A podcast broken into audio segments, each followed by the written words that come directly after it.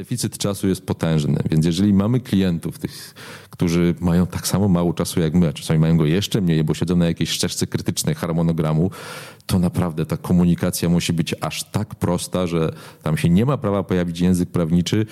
No wyobraźmy sobie, że odpisuję do klienta słuchaj, czy y, wpadniemy w jakieś ryzyko, jak zrobimy X, a ja do niego bym opisał, wiesz co, wydaje mi się, że mm, wątpliwość podniesienia roszczenia w oparciu o ten paragraf jest y, y, całkowicie niezasadna bądź prawdopodobnie możliwa. To jest żadna informacja dla niego. Tam są piękne słowa roszczenie, uzasadnione, wątpliwa i tak dalej.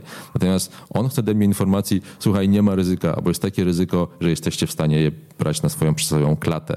Okay. Więc nie możemy się komunikować z klientem językiem innym niż klienta. I to jest nie wyzwanie klienta, to jest nasze wyzwanie.